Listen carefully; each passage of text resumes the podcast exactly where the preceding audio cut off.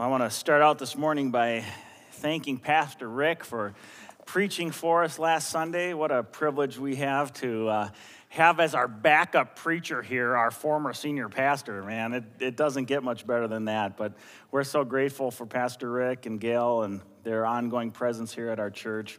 And uh, Rick did an awesome job. I got to listen to his message this past week, talking about the second half of First John chapter 2, looking at the Antichrist. If you missed it last week, Pastor Rick gave away the identity of the Antichrist. All right, so if, if you missed out, make sure you talk to him. He's right over here after the service. He's got a great theory on that one, so I'd encourage you to check him out. But uh, I want to thank Rick again. And this morning, we're going to continue on in the book of First John, looking at our series, Walking in Light and Love. And uh, this morning, as we begin, I thought I would just take you on a little tour of some of my own personal uh, family tree. Uh, I, w- I want to introduce you to uh, some of my, my heritage. Uh, first of all, on the screen, you'll see this is my grandfather, Harold Carlson. And uh, my grandfather Harold was a Baptist minister for over 60 years. Uh, he founded Calvary Baptist Church over in Roseville. Uh, the, the Steppas, in fact, know him from their days there at Calvary. And uh, he served at uh, Grace Church in Edina for about five years in the 70s. Uh, back in the 50s and 60s, he pastored First Baptist Church of Lakewood, California, which at the time, right after the Second World War, was the fastest growing church in America. In fact, Time Magazine actually did a, an article on my grandfather and his ministry there at First Baptist Church. But uh, my grandpa was one of the, the great preachers of his generation. In fact, uh, some of you may know the, the name of Robert Schuller and the Crystal Cathedral used to have the Sunday morning television program. Robert Schuller used to tell seminary students if you want to learn how to preach, go listen to Harold Carlson. So uh, I'm, I'm really proud of my grandpa and the, the spiritual legacy that he left for, for our family. And uh, my grandpa, one of his sons was my father, Ron Carlson. Uh, I've shared a little bit about my dad here over the years. My dad uh, passed away eight years ago at the age of 61 years old. And, uh, but before that, he had served for 30 years as a Christian apologist. He traveled all over the world, over 80 countries, uh, holding evangelistic seminars, apologetic seminars, uh, doing similar work to some of the guys that we bring here to our apologetics conference, equipping people in the church to have answers for their faith and to share the hope of Jesus with people who are, are seeking truth and skeptics and, and looking for answers. And so uh, I have a, just a really incredible legacy following in the footsteps of both my grandfather, my father. Of course, you have yours truly here on the screen. Uh, I have the privilege of serving as the senior pastor of the greatest church in America, and uh, such an honor. But, uh, you know, as you look at these three generations on the screen, you might begin to notice uh, a little bit of a family likeness here, right? Um, I, I don't know if it's, if it's the hairline that gives it away. Uh, you know, my, my grandpa used to say a bald head is a lot like heaven. It's a bright and shiny place, and there's no parting there. so uh, I, I, I, carry that with pride. But, uh, you know, if you look closely at these pictures, there, there's some clear family likeness. Uh, we, we all have the same big ears. We got the, the same nose, same chin, same cheeks. And, uh, you know, it's interesting when you look at whether it's my family or, or a lot of families, you'll see these very strong features or traits that are passed down from one generation to the next. There's, there's a family likeness that's present in, in the generations. Of course, we have the, the most uh, handsome of the Carlson men, uh, my son Caleb there, proudly carrying on the Carlson tradition. But uh, I think Caleb uh, escaped the Carlson genes when it came to hair. Uh, he inherited my wife's family. He's got a nice thick head of hair, so I think he's in good shape. But, uh, but you see the family likeness there in four generations, those traits that are passed on. And, and I share this illustration with us this morning because just like many of us in this room would, would notice when we look in the mirror family traits, likenesses that, that have carried on from our ancestors before us, as children of God, friends, it's important that we also recognize that, that there's a family likeness amongst all of us who call ourselves children of God. There are certain features, certain traits, certain characteristics in which we all share in common as God's children. And today, as we turn to the book of First John, starting in chapter 2, verse 28, moving into chapter 3, verses 1 through 10, we're going to see John begin to highlight for the early Christians 2,000 years ago some of these features that are found in every child of God, some of these common traits that we can recognize. Last week, Pastor Rick talked about the reality of the Antichrist, these false teachers that were leading people in the church astray. And, and that was one of John's primary motives in writing this letter, was to encourage Christians to understand truth from error. And so last week, John described for us some of the nature of these antichrists, how to recognize these antichrists. But now today, he's going to turn to speak a, word of assurance to the believers, to the Christians, helping them understand this is what a child of God looks like. This is who you are as children of God. He's going to begin to highlight for them some of the features, some of the traits that they could see in themselves, in their fellowship, to identify okay, who really are the children of God amongst us versus the, the children of the devil, as John is going to talk about. How do we determine those, those who are truly children of God from those who are walking and living in error? And so this is what we're going to see in our passage this morning. We're going to be in 1 John chapter 2, starting in verse 28. I want to read our passage, and then I want to come out and highlight for us today five features that are found in every child of God. So let me read our passage for us today. You can follow along on the screens behind me. John says, Now, little children, abide in him, so that when he appears, we may have confidence and not shrink away from him in shame at his coming. If you know that he is righteous, you know that everyone also who practices righteousness is born of him. See how great a love the Father has bestowed on us, that we would be called children of God. And such we are. For this reason, the world does not know us, because it did not know him. Beloved, now we are children of God, and it has not yet appeared as what we will be. We know that when he appears, we will be like him because we will see him just as he is. And everyone who has this hope fixed on him purifies himself just as he is pure. Everyone who practices sin also practices lawlessness, and sin is lawlessness. You know that he appeared in order to take away sins, and in him there is no sin. No one who abides in him sins. No one who sins has seen him or knows him. Little children, make sure no one deceives you. The one who practices righteousness is righteous, just as he is righteous. The one who practices sin is of the devil, for the devil has sinned from the beginning. The Son of God appeared for this purpose, to destroy the works of the devil. No one who is born of God practices sin because his seed abides in him. And he cannot sin because he is born of God. By this, the children of God and the children of the devil are obvious. Anyone who does not practice righteousness is not of God, nor the one who does not love his brother. This is a powerful passage. It's a challenging passage, it's a, it's a convicting passage. And, and today's message, friends, is a message that is extremely relevant for all of us, just as relevant today as it was 2,000 years ago. See, see, this passage and the message this morning is one that will call us to examine our lives and, and, and if necessary, to renew our commitment to Jesus Christ. And so I want us to spend some time digging in, looking at the, the teachings of John here in, in, this, in this passage. John highlights for us today five features of a child of God. How do we recognize those who are truly of God's family? Here, John gives us five key features that will be found in every child of God. Number one, John begins our passage this morning telling us that a child of God is one who is going to be confident at Christ's return.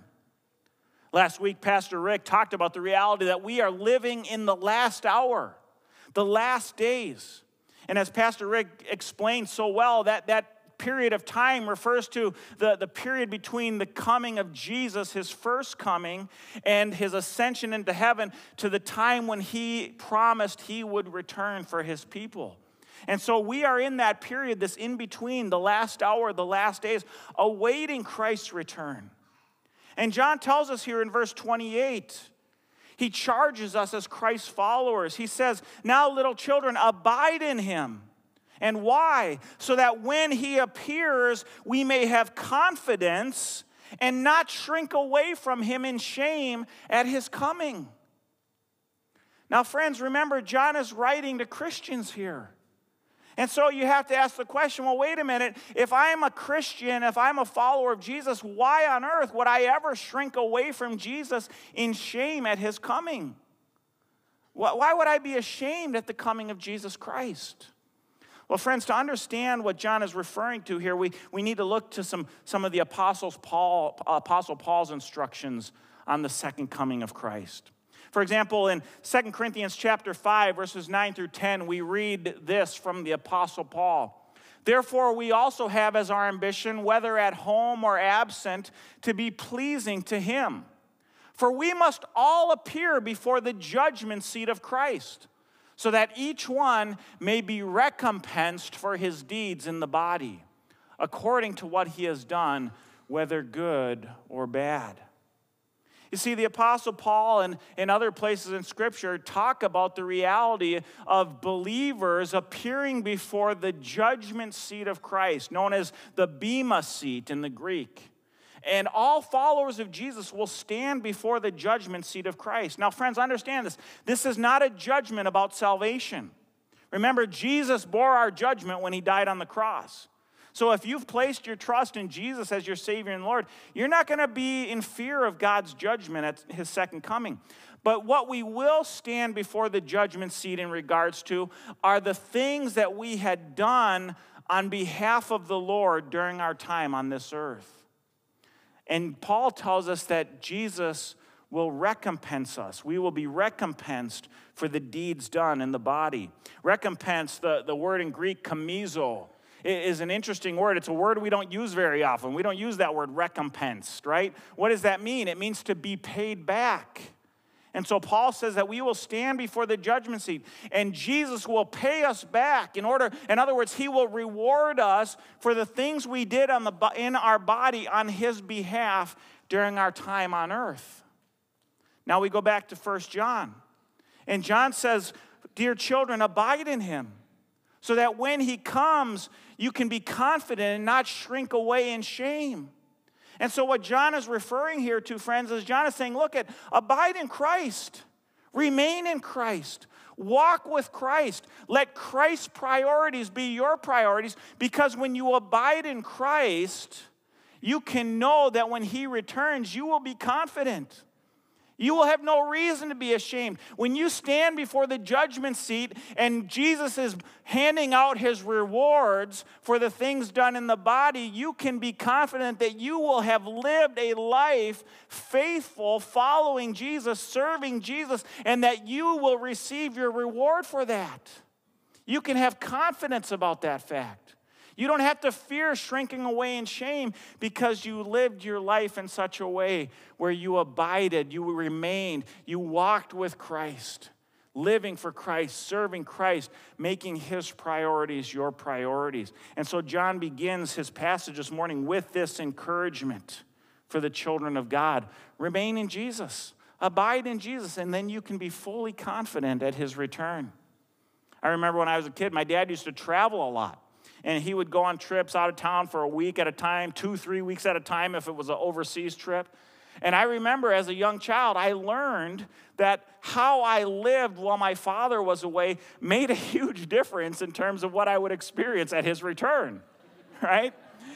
If, if I was, uh, you know, picking on my brother the whole time my dad was gone, if we were getting in fights, if we were disobeying my mom, disrespecting my mom, look at, I knew that when dad returned, I would be shrinking away in shame and, and facing his punishment, right? But I also learned as I grew up and as I matured that when I honored my mom when my dad was away, when I served my mom and helped around the house and was obedient and didn't talk back, but, but did my best to love and serve my mom, I would receive my dad's praise at his return. And friends, there was nothing greater as a young boy growing up to receive daddy's praise, to receive his joy and pleasure because I had honored his wishes when I was when he was away. And friends, that's exactly what John wants for each of us as God's children. He wants us to be confident at Christ's return, knowing that we had lived faithfully, abiding in Jesus Christ, and so that we can receive his reward when he comes. The second thing John highlights for us in our passage, the second feature of a child of God. John says that a child of God will be highly peculiar to this world. Highly peculiar. In verses 29 through 3, verse 1, John says, If you know that he is righteous, you know that everyone also who practices righteousness is born of him. See how great a love the Father has bestowed on us, that we would be called children of God, and such we are. For this reason, the world does not know us because it did not know him. John says, if you're a child of God, you need to understand this. The world isn't going to recognize you, the world isn't going to know you. When I was in seminary, I read a book that made a huge impact on me. It was a book written by a man named Rodney Clapp. He was one of the editors of Christianity Today magazine. The book's title was A Peculiar People. A Peculiar People. It actually was one of the 1997 Christianity Today Book of the Year award winners. And in his book, A Peculiar People, Rodney Clapp argues that in a post Christian culture, in a culture that is increasingly looking at Christianity as outdated and irrelevant, Clapp argues that our most powerful witness in this world as Christians is not going to be through our words and through our testimony. Not that those things aren't important, but Clapp argues that our most powerful testimony to a non believing world will be living in radical faithfulness and obedience to Jesus Christ. Because a world living in rebellion against God, seeing people standing firm upon the principles of God's word, are going to look incredibly peculiar. And it's going to be a light that's going to shine very bright in the darkness. And so, when we live that way, pursuing righteousness, faithfulness, whether as individuals or as a church, friends, that has a powerful impact on a society that's watching us. And so I've tried to, to live my life in that way. I've tried to live my life in, in radical obedience, following Jesus. And I'll tell you something, friends, it's not always easy. Many of you know that. Many of you know that walking in faith and obedience to the Lord will sometimes make you look very different from the world around you. You will stand out as a very peculiar kind of person. In fact, I had an experience of this just recently. I'm, I'm coaching my daughter's softball team this summer. This is our third year in a row I've been coaching uh, Addie's softball team. Well, this year we, we discovered that next weekend, the end of the season tournament is going to take place on Saturday and Sunday, Sunday morning. Well, I called the lady in North Branch who's organizing the tournament. I said, hey, look, this is going to be a problem for our team. And she's like, well, why would that be a problem?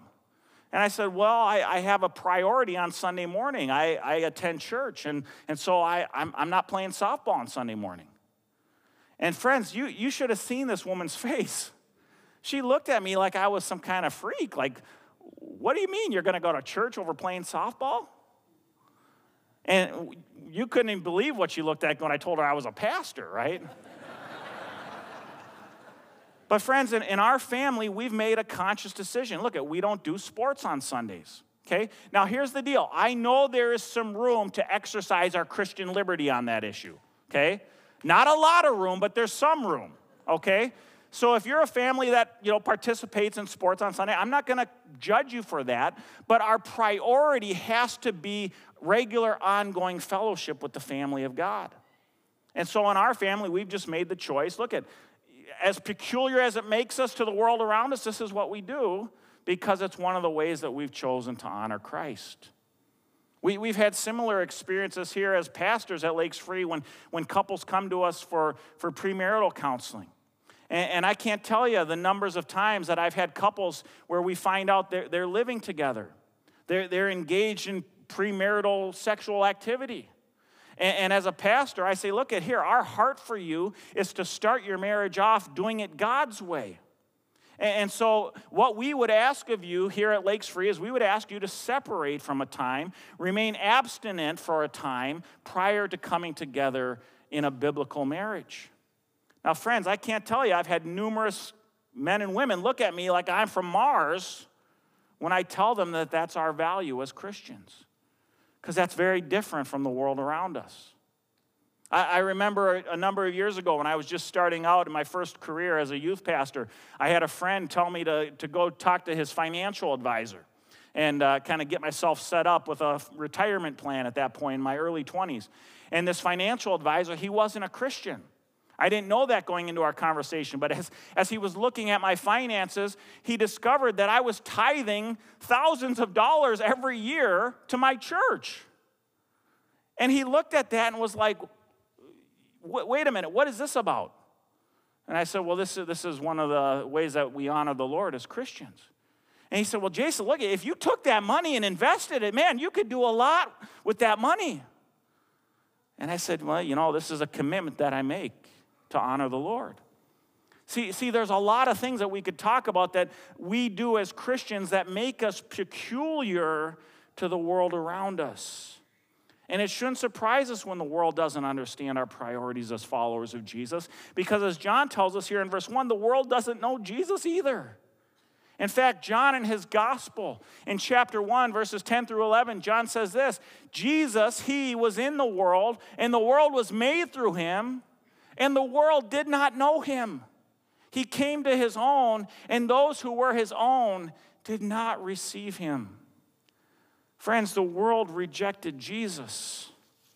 And so we shouldn't be surprised when the world rejects us as his followers. We will be a peculiar people.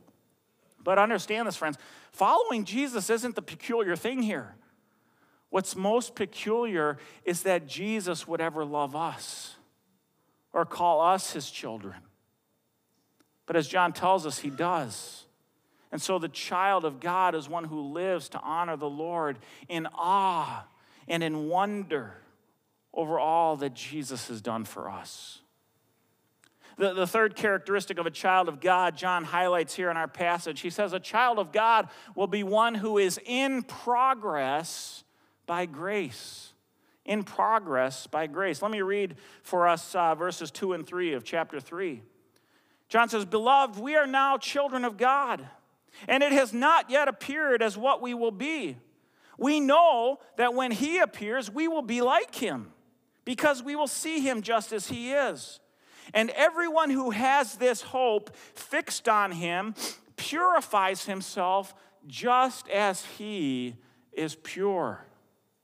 Now, John here is talking about two different aspects of our salvation.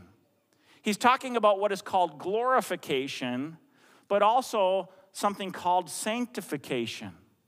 And so Jesus says, Look at, we're children of God, and yet we don't even fully know what we're gonna be. We won't know what we're fully gonna be until Jesus appears. But we do know this when Jesus appears, we are gonna be like him. And what John's referring to there is our glorification, friends. We will be fully transformed into the image and likeness of Jesus Christ. We won't be equal with Jesus, but we will be like Jesus. All of our sin will be completely stripped away. The old nature will be completely removed. We will experience true holiness for the first time as we are transformed, glorified into the likeness of Jesus Christ. But then John goes on and he says, And everyone who has this hope fixed on him purifies himself just as he is pure. And so here John is referring to our sanctification. John is saying, look at a true child of God will seek to live in light of their position in Jesus Christ. And so, because I know that I'm a child of God who will one day be glorified and experience full Christ likeness, my goal in this life now is to pursue righteousness, to pursue holiness, to engage in that process of sanctification, which is growing more and more into the image of Christ through the power of the Holy Spirit.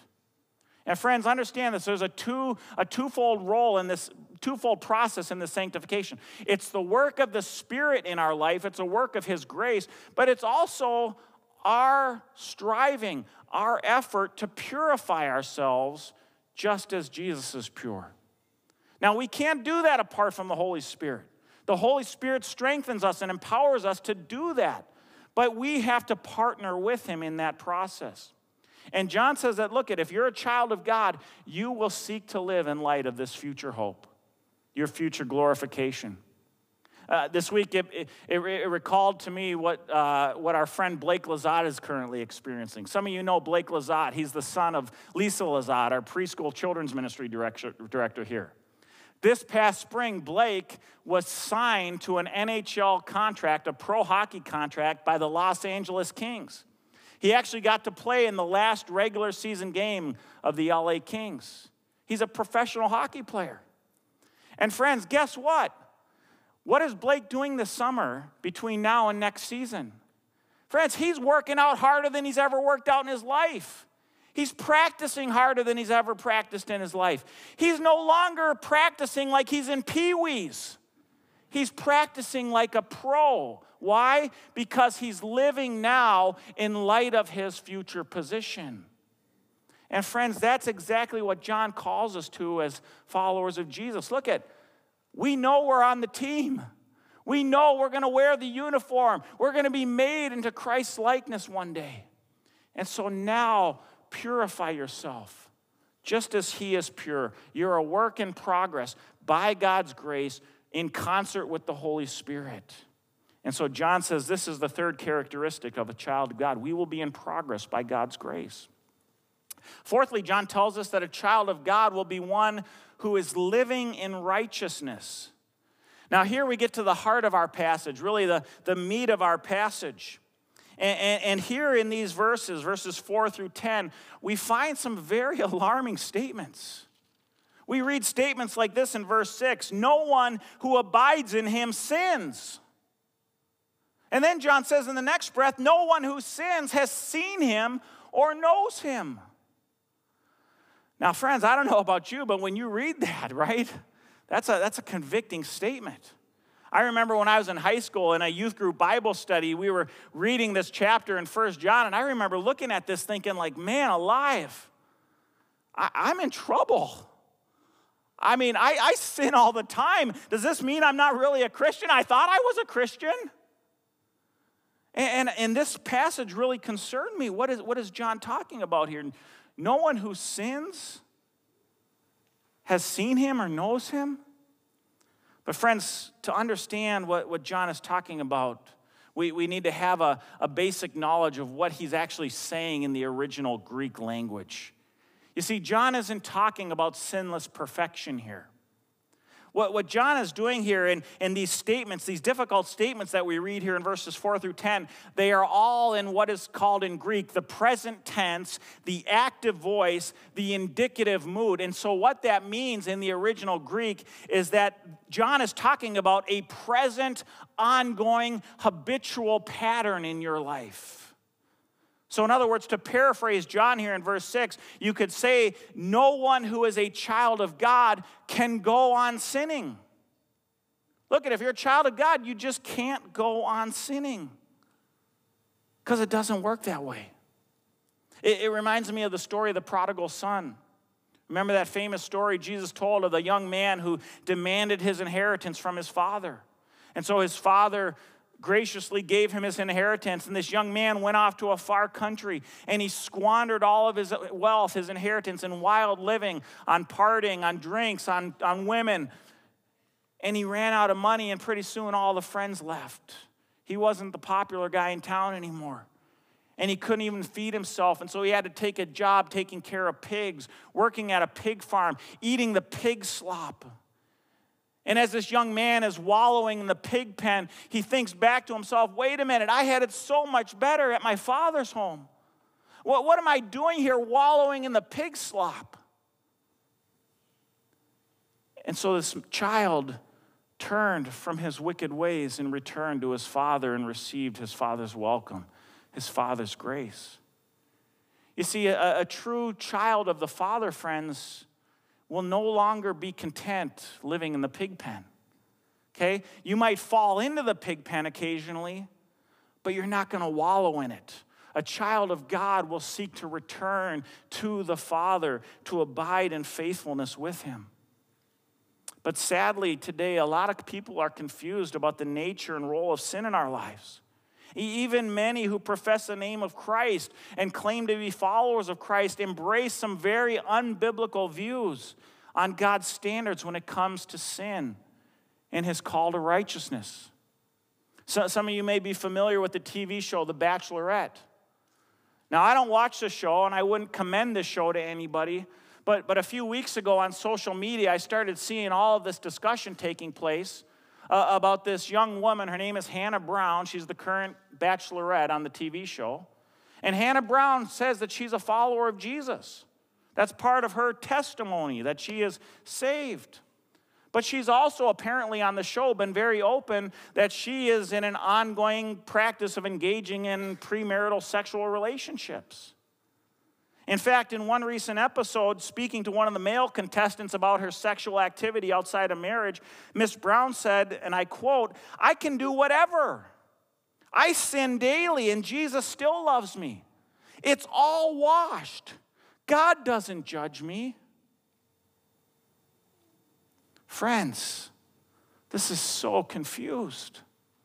Miss Brown has bought into an age old heresy known as antinomianism. Antinomianism is nothing more than using God's grace as a license to sin. Antinomianism is saying that God's righteous standards no longer apply to his people, that his grace covers all our sins so we can go on living any way, way we want. But, friends, that's an error. It's not true.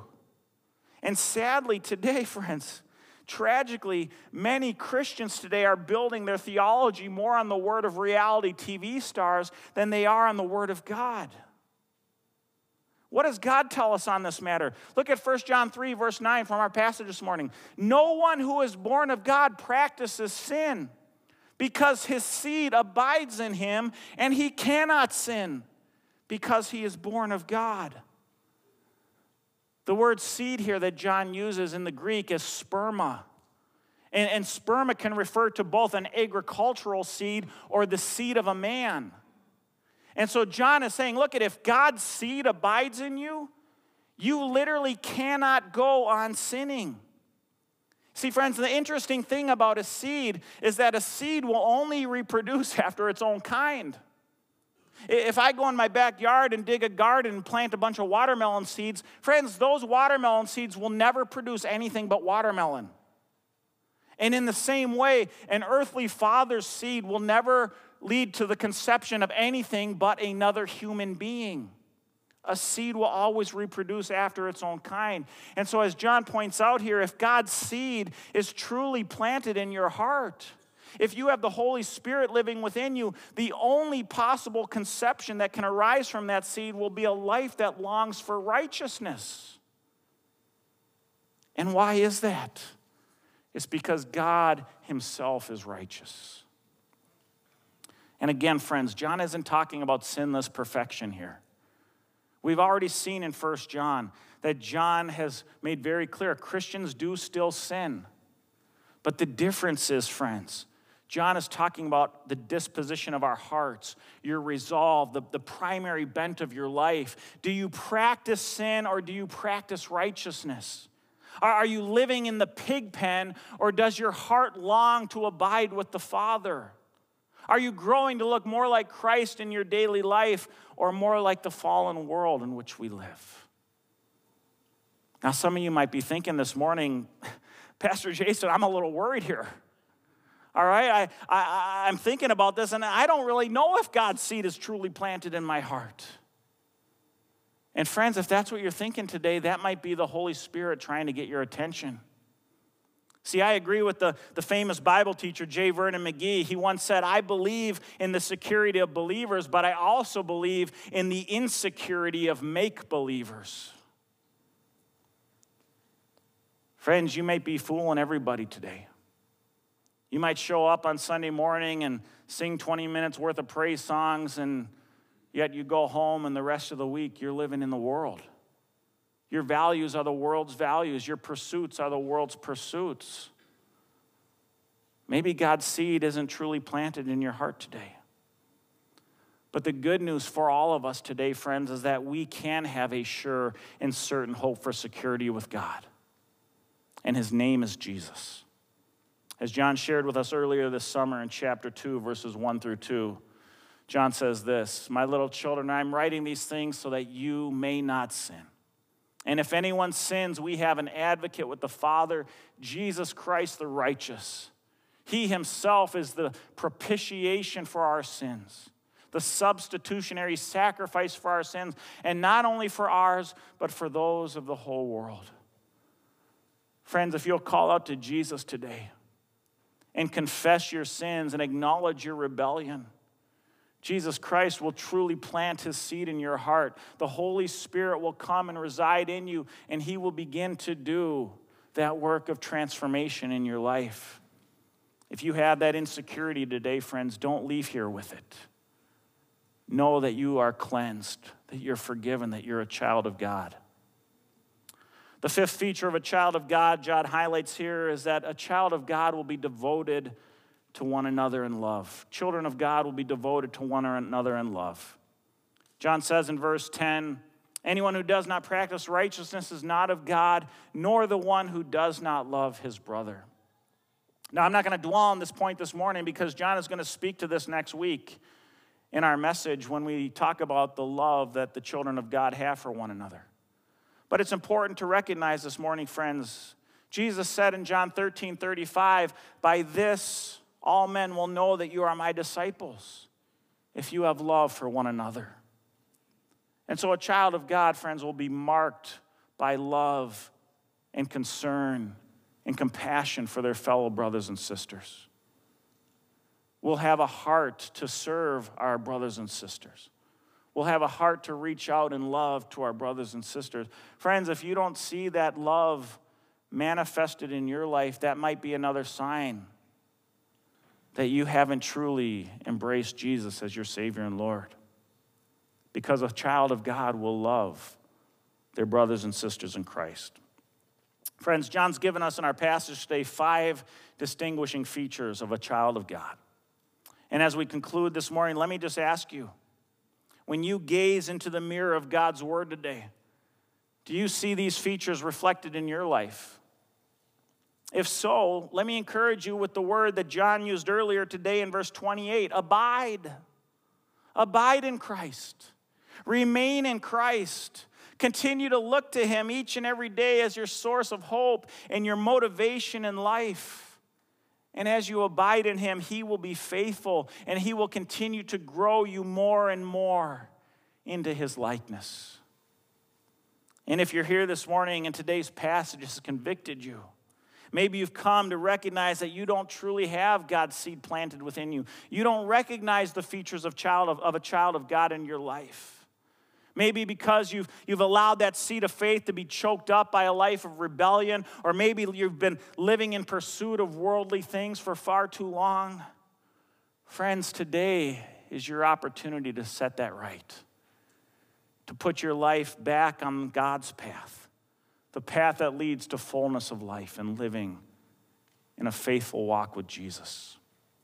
Let me close in a word of prayer for all of us this morning. Heavenly Father, we thank you for your amazing grace. We thank you for the seed of the Spirit that is implanted in our hearts, Lord, when we put our hope and trust in you. And God, I just pray that if there's anyone here this morning who has heard these words from, from your holy word in the, in the book of First John, that, that, that maybe senses a spirit of conviction this morning that they might take an honest assessment of their lives and, and say, Look, at, do I see these features of a child of God in my life?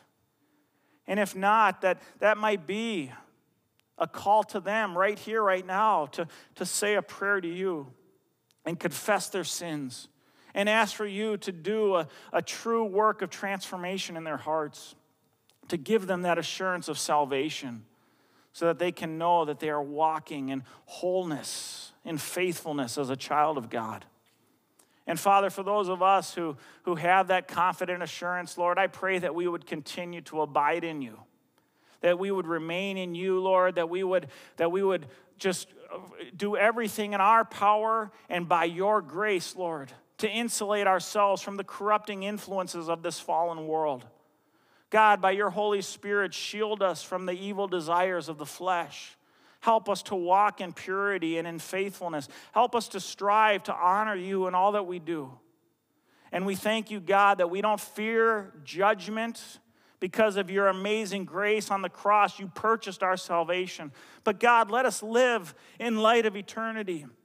Let us live with the hope of your second coming in view. Let us strive, God, to honor you in all we do, so that when you appear, we may not shrink away, but we might stand confidently, awaiting our reward for the things done in the body on your behalf.